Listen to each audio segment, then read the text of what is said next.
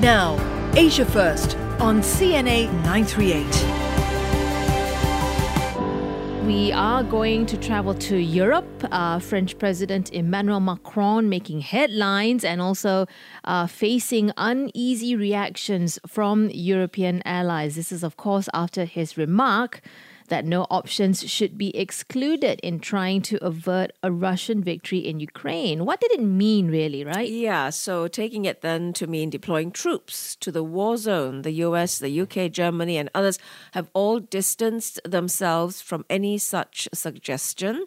Uh, by suggesting this possibility of sending Western troops to Ukraine, uh, President Macron has actually broken a major taboo in the high stakes showdown with Russia. Yep. Uh, Kremlin spokesperson responded, uh, Dmitry Peskov warning that any troop deployment by NATO to Ukraine would mean engaging Russia in direct conflict. For more on what could happen next, we're speaking now with Alexey Muraviev, Associate Professor for National Security and Strategic Studies at Curtin University. Professor Muraviev, thank you for joining us this morning.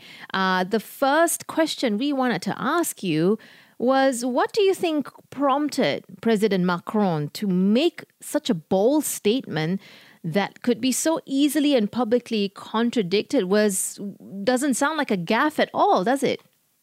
Well, I would probably answer in, in two ways. One, there's obviously been a long-standing conversation between NATO allies about next steps on, on ensuring Ukraine doesn't lose in the war, and this conversation apparently uh, wasn't triggered recently, but was a was part of the ongoing conversation. But the immediate trigger point why it happened now, I think, is driven by two factors. First, um, the Russians broke through Ukrainian defenses. They captured a number of strategic uh, uh, strongholds, including the, the Sputnik uh, town to Ukraine's largest city in eastern Ukraine, Donetsk, called Avdiivka. And, and, and that was considered to be a, a, significant blow to Ukrainian defenses in the east of the country.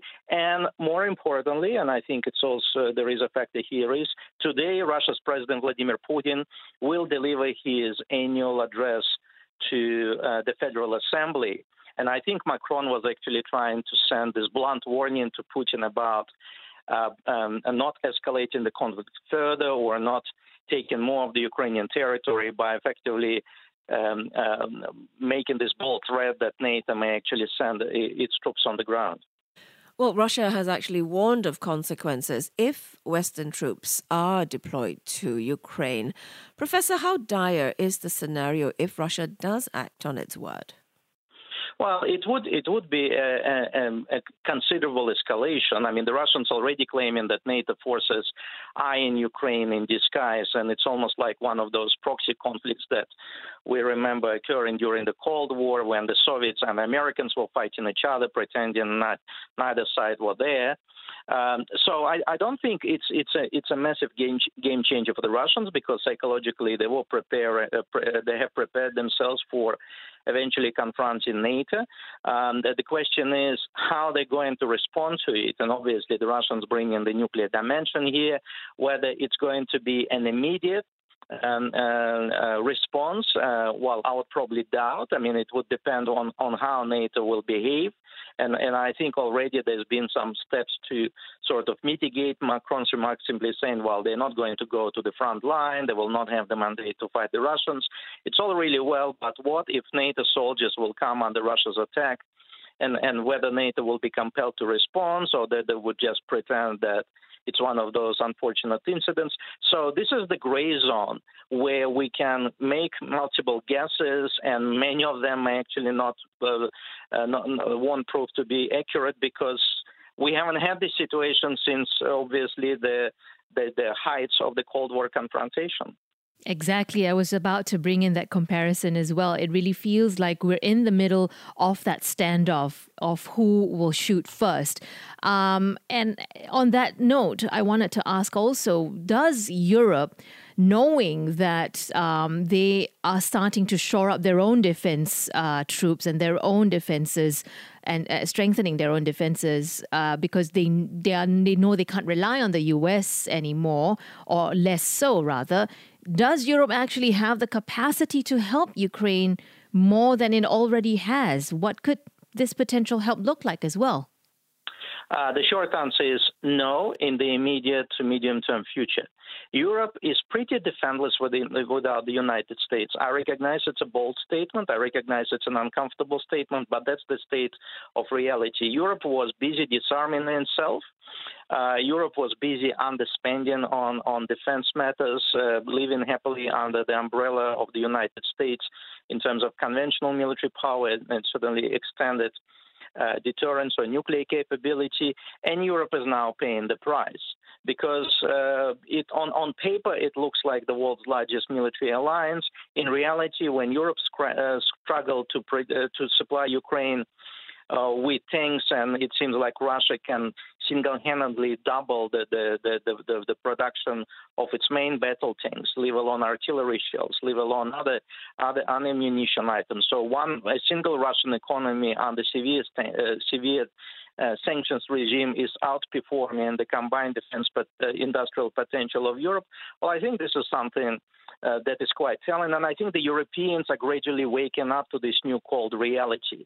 Can they stand on their own?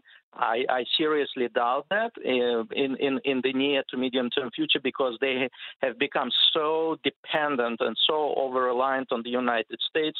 Uh, then they now recognizing they may end up being a hostage of the potential um, change in the White House because it was Donald Trump who was bluntly telling the Europeans either you pay for your security or you will lose that security. So I think the Europeans may be taking steps in the direction, but it will take years for them to start feeling more or less okay. So the, the case of them supporting Ukraine, I think they have already exhausted their capacity uh, in terms of uh, trying to uh, develop some sort of independent defense capability. Again, this is something that is over the horizon for them.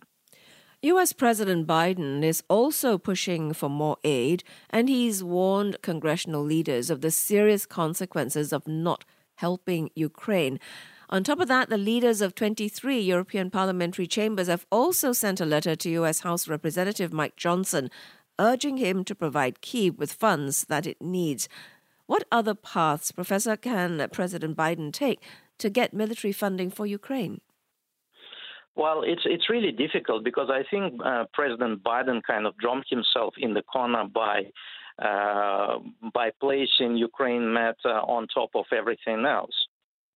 We don't hear him talking about, say, the defense of Taiwan or a defense of South Korea or, or Japan as much, or in the same context as he's talking about the war in Ukraine, and, and obviously by considering the, the, the situation at home, the, the, the, border security crisis, uh, now natural disaster crisis, uh, it's, it's, it's certainly something that I think um, is, is, is, well, I, I, cannot say because I'm not an expert on U.S. domestic politics, maybe creating a backfiring effect. But when you talk too much and overtalk the matter, it can it can actually create a bit of a backlash because people will start be, becoming tired of your constant nagging and your constant pleading and and everything else. And obviously, we need to recognize Ukraine has become an essential element of Biden's election campaign, and I think everyone recognizes it. Certainly, the decision makers recognize recognize that.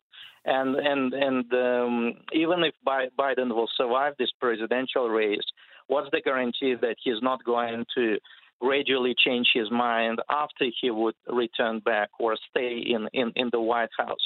If he will lose it to the Republicans, well, there is a risk that Ukraine will once again become secondary issue as it did under under Donald Trump after 2016.